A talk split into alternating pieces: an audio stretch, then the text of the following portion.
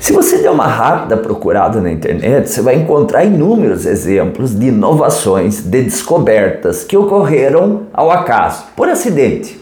A gente sempre acha que a inovação segue uma sequência tradicional, desde a sua ideia, o conceito até a prática.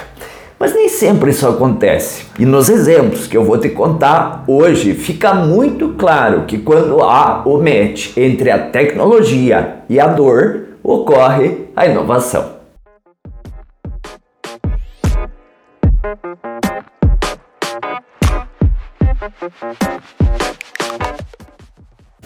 Um caso que é bastante comentado é da Supercola, que no Brasil, assim como outros produtos, ficou mais conhecido pela marca Super Bonder do que pelo nome do produto. Acredite-se que a supercola surgiu durante a Primeira Guerra Mundial. A ideia era criar um polímero transparente, um plástico. Mas, a partir de um experimento, acabou surgindo uma substância altamente pegajosa. Primeiro uso, a propósito, fortemente não recomendado nos dias de hoje, foi para estancar ferimentos.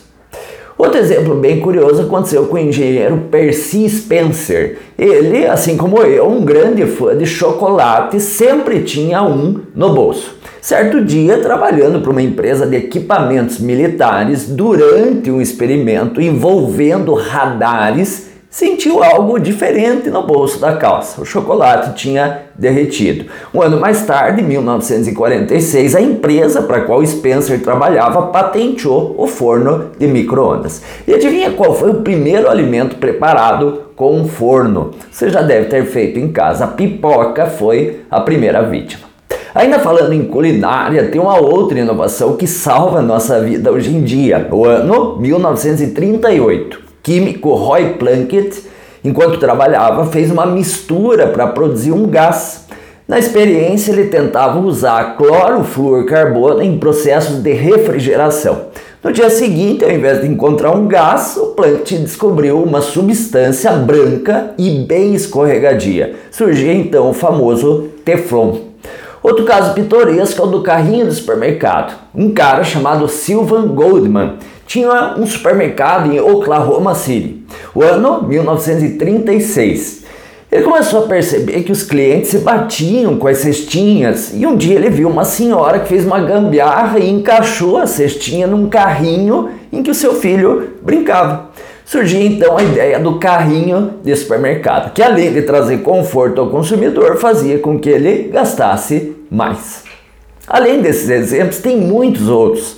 Casos bem curiosos. Os cookies, que os americanos adoram, a batata chips, a Coca-Cola, os flocos de milho e a sacarina são exemplos de alimentos que surgiram, digamos, por acidente. Além disso, raio-x, fogos de artifício, post-it, o velcro, o celofane, o marca-passo, o palito de fósforo e a webcam completam a lista das inovações inusitadas.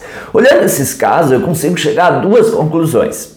Primeiro, que apesar das referências falarem em descobertas ao acaso, eu não entendo que é tão ao acaso assim. Quase todas as situações ocorrem a partir de experiências envolvendo um cientista ou, no mínimo, um sujeito bem inquieto e inconformado.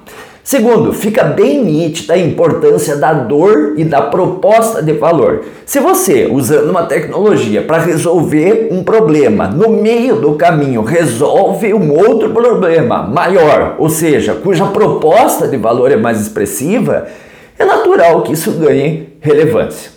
Em resumo, inovar é mais sobre a dor do que a tecnologia. A tecnologia é um meio, resolver um problema real e doloroso, esse sim é o fim.